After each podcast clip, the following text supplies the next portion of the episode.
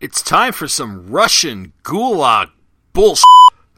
I'm Tom Panarese, and this is Origin Story.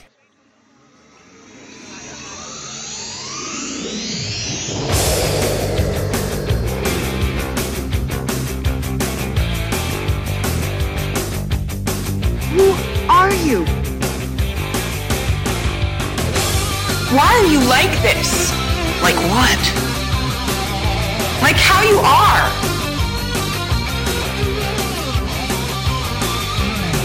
I don't know who you are or where you came from. From now on, you do as I tell okay?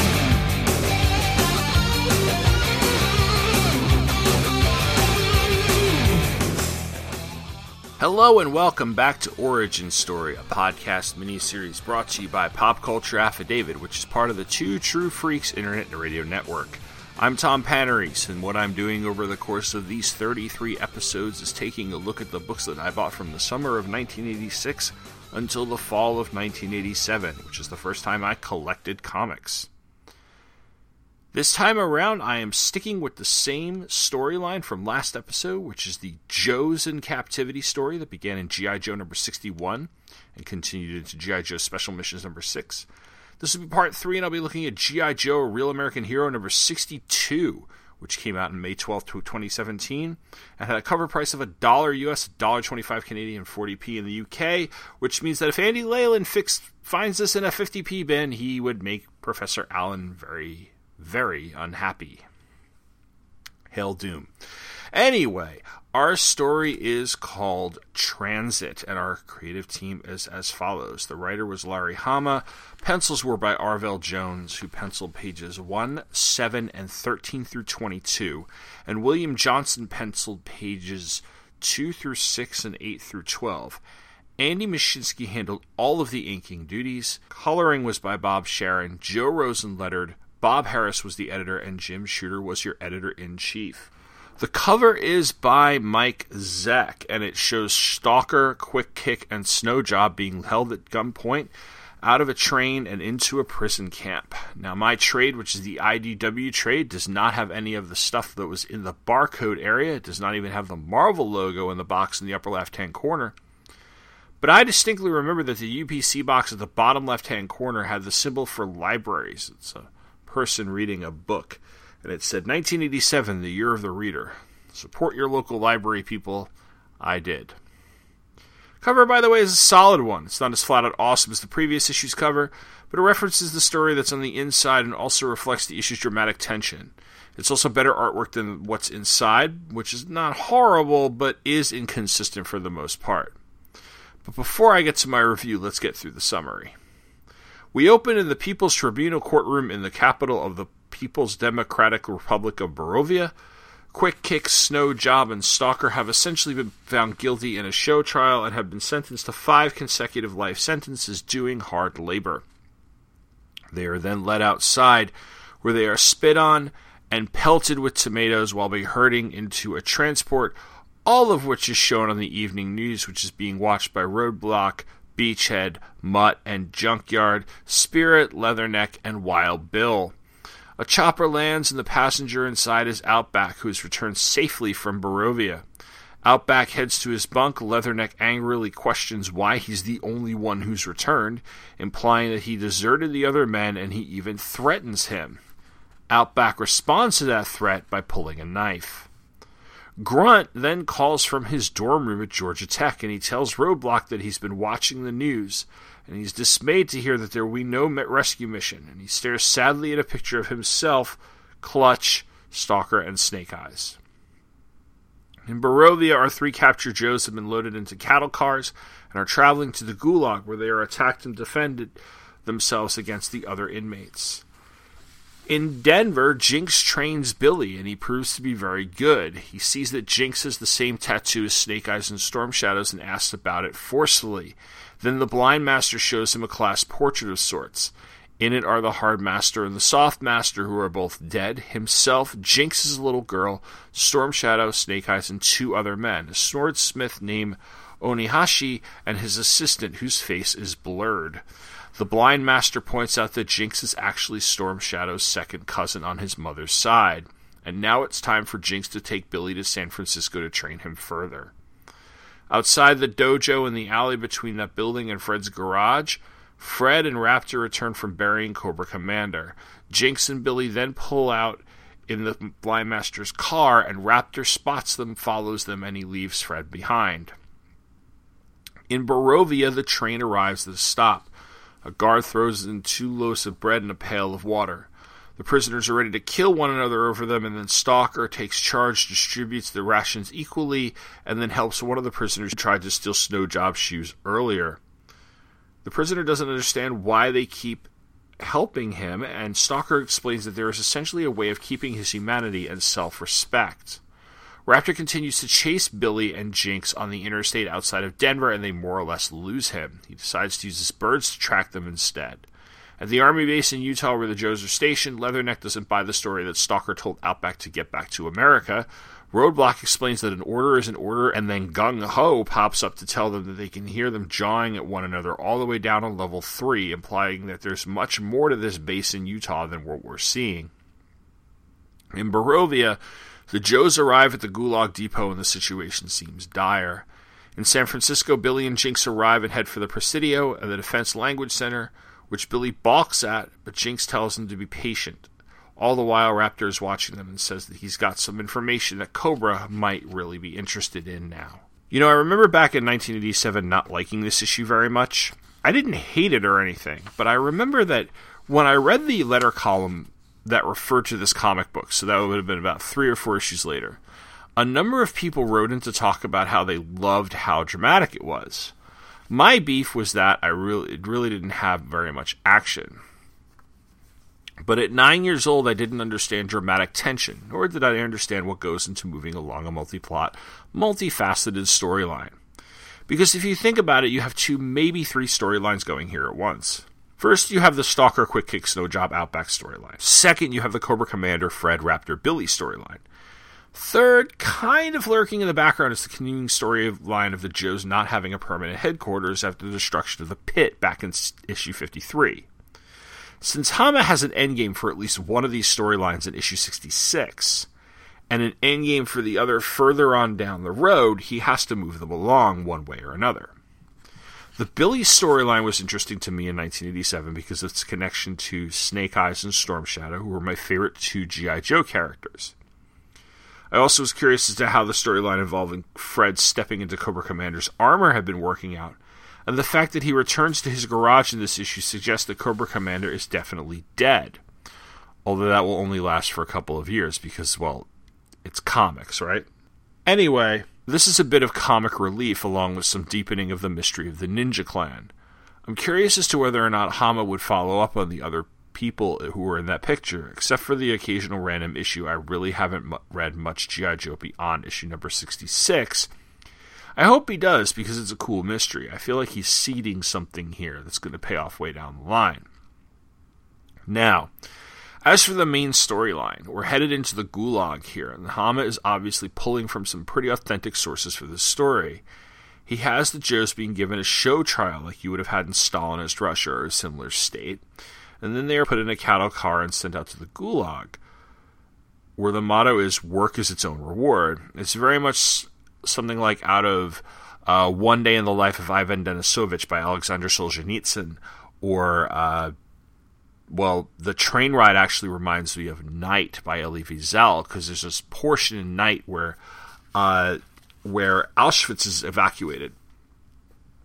And um, Auschwitz is evacuated by the Germans, by the SS, because the Russians are coming very close to the to it. If, if you know anything about the end of the Second World War, the Russians pushed through its, you know, they won at Stalingrad and they just pushed themselves across Eastern Europe at a breakneck speed. And Auschwitz, the, the very infamous concentration camp, was was captured by the Russians, liberated by the Russians, mostly intact, and, and it, it still exists today as a museum and memorial.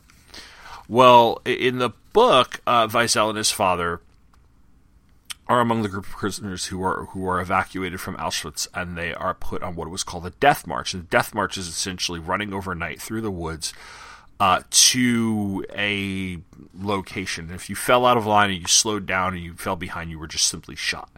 and uh, they do the death march, and they eventually get to I think it was Gleiwitz, and they they are put on a cattle car, trained by transported by cattle car. And there's one point in I don't know if it's Gleiwitz or another destination where the train stops very much like this, and not SS officials, but German workers, people on their daily commute, start throwing crusts of bread into the train, and you have all these these Holocaust victims, these, these Jewish, mostly Jewish prisoners, who begin literally fighting each other to the death for these things. And Wiesel and his father don't participate because they're too weak and they still have that shred of their humanity left. And he shows us where a uh, an older man grabs one of the crusts of bread and, and somebody like basically tears him apart for it and kills him. And it's his son. And he's like, you know, I sin. And, and as the the son is beating his father to death for this bread. He's yelling, you know, Meyer, Meir, Meir, my, my son, I, I have, I save this for you, I save this for you. But the point is the kids, the, the son is too far gone. And uh, then the mob descends on them and they both lay dead. And the reason the German workers were throwing this in there was because it was for their amusement. They found this hilarious that these less than human things that they saw the Jews as were fighting like wild animals. And uh, the scene, and Hama, Hama's not going to go that dark with G.I. Joe. And what he does is he has Stalker take command and have everyone get their portion of food complete uh, with a line about how this preserves self respect and humanity and at 10 years old, 9 years old, I didn't, you know, understand any of that. At nearly 40, I totally do because I've read Night many, many, many, many times. So it, I automatically go to that. And I gotta say, for a comic book that is being sold to mainly kids, this actually is a pretty heavy scene. And I think it's one that we're, that, it, like I said, it went over my head when I was younger. I had no context for anything that was going on here. I, I knew that bad guys had captured the Joes and getting them rescued was going to require an unauthorized covert mission. Nazi concentration camps, Soviet gulags. These things were what I little, knew little to nothing about at nine years old. And I honestly wouldn't know a lot about until I read those memoirs, Night and One Day in the Life of Ivan Denisovich. So Larry Hama is actually taking quite a bit of a chance here, and I think it worked and it didn't work. It worked in the sense that 30 years later, I see these as really well written scenes that do add some serious dramatic tension to a storyline that's already tense. 30 years ago, it didn't work because it went completely over my head. It's not to say that this issue was a dud by any means. It provides more complication, it moves things along, and it makes me want to pick up the next issue. In fact, I'd say that the only downside to this comic is that the artwork does leave something to be desired. Arvell Jones and William Johnson are, I guess, workmanlike would be the best way to put it. It's not terrible, but it's not great, and I found myself wishing that another artist would have been working on the book. Arvell Jones was the name I actually recognized from past issues of All Star Squadron. William Johnson had a short run on Daredevil and is only one other credit after this. It's serviceable, but I think the seriousness of what's going on in some of these scenes is a little lost. Ron Wagner will return on pencils after this. And so I wonder what he or Herb Trimpe would have done. And hey, maybe I'm spoiled because one of the other times I tackled a mainstream comic that had prison concentration camp stuff uh, that I thought was had incredible art was during the Time and Time Again storyline back in the Superman books in the early 1990s. And the artist that handled that, I'm pretty sure was Jerry Ordway. So if that's my point of reference for something like that, it's really hard to compete with Jerry Ordway. Like I said, this isn't like one of those 90s comics that was like so awful where awful 90s artwork just ruins any chance that this had a solid story. It just downgrades the story a little bit. But thankfully, like I said, Ron Wagner takes over with issue 63, and he really was a solid G.I. Joe artist of this era, so I'm looking forward to the next issue.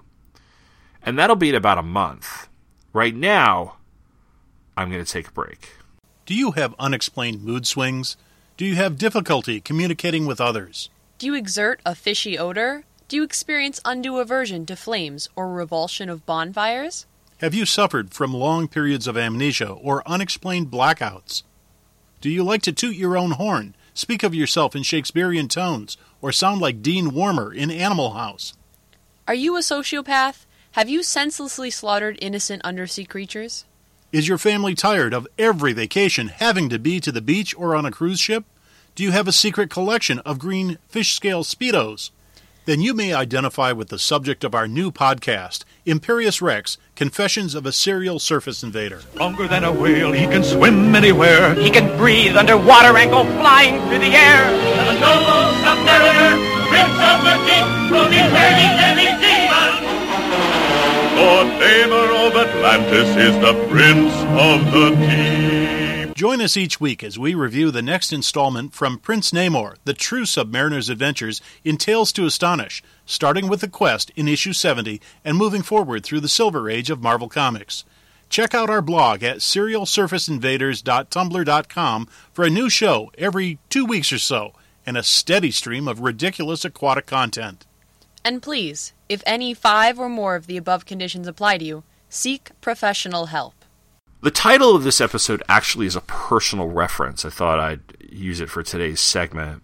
So, Amanda and I play Trivia Pursuit, and we dominate my sister and my brother in law on a fairly regular basis. Years ago, when we first moved to Charlottesville, we were living in a really crappy apartment. We had no jobs and very little money.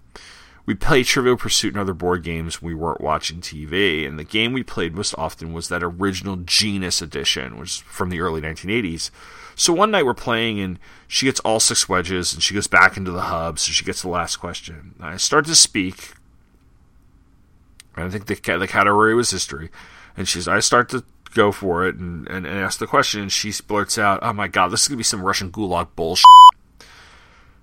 And I look at the question and I realize that she is exactly right. It was a question about Alexander Solzhenitsyn and gulags. And um, I just start laughing my ass off. And I was just like giving her, I read the question. I couldn't barely get through the question. And she won. And since then, some oddly impossible category or question, uh, either true in Trivial Pursuit or on Jeopardy or whatever, is something that we refer to as Russian gulag bullshit. Trivial Pursuit always had a ton of questions that dealt with the Soviet Union, especially during the 1980s. And it always seemed that in card sets through the 90s and 2000s, there was a topic that kind of like dominated. Seinfeld, for instance.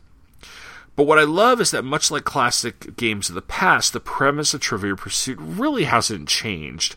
You're still racing around a board collecting wedges, and no, I never called them pieces of pie, I referred to them as wedges. And whoever gets all the wedges and answers the question back in the hub wins. I mean, this is this is the way it's been played since my parents started playing it in 1982 to 83. And my parents did latch onto it pretty early. They had the Genus edition right around the time it came out. In fact, that's their copy that I have. They also had a couple of card sets. Uh, they had the RPM, no, the Baby Boomer edition, not the RPM edition. They had the Baby Boomer edition, and then they got me the Young Players edition at one point. And whenever they had people over for a holiday, like uh, July 4th, Labor Day, or whatever, uh, they would play it. But they, I don't think they ever actually played with the board. What they would do is they would just get teams out and they would go for points. And the first person, the first people to certain amounts of points won, probably to make it go a little quicker. But as a kid who loved playing games, I really, really wanted an adult game. Uh, you know, I wanted in on that, uh, and that's why I got so attached to that uh, to the Young Players Edition, and then to Trivial Pursuit proper over the years. And it's why I have something along the lines of 12 or 13 different versions of the game at my house. But it's not just a game, uh, it's trivia that I'm a fan of in general, both competitively and in everyday life. I've always been pretty curious about stuff. Uh, I do read my fair share of nonfiction, especially in subjects like history. And I guess on some level, it's because I want to be a more informed citizen. But on another level, I want to fill in the gaps of my own education. It's not to say I received a bad education, but being a teacher now myself, I know the restraints that are put on teachers, especially in fact heavy disciplines like social studies or science.